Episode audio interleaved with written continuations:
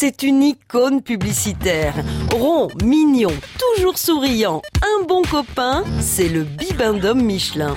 Je me rappelle avoir vu ce petit bonhomme, alors je le voyais dans les stations-service, et puis quand on partait en vacances avec mes parents, il fait personnage animé, on a l'impression qu'il est monté sur ressort. Moi je l'aime bien ce bib. 1898, l'année où Michelin c'est pas dégonflé. Monsieur Bibadom, c'est un sacré bonhomme.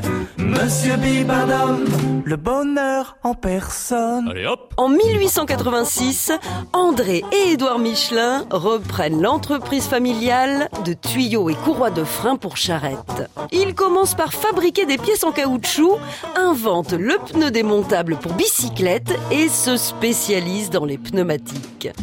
Les affaires roulent, maintenant il leur faut un logo. Le déclic a lieu en 1894 lors d'un salon international à Lyon. Une pile de pneus pour vélo se dresse devant leur stand. Édouard s'exclame Avec des bras, ça ferait un joli bonhomme. C'est une révolution. Gonflez le mec un dessin publicitaire de Marius Rossillon refusé par une brasserie allemande pourrait convenir. Il représente un corpulent buveur de bière bavarois levant une chope. L'affiche affirme fièrement en latin Nunc est bibendum, c'est-à-dire il est l'heure de boire. Le bavarois est remplacé par le bonhomme peneux, la chope par une coupe de champagne remplie de clous et de verres brisés, et le slogan devient à votre santé, le pneu Michelin boit l'obstacle.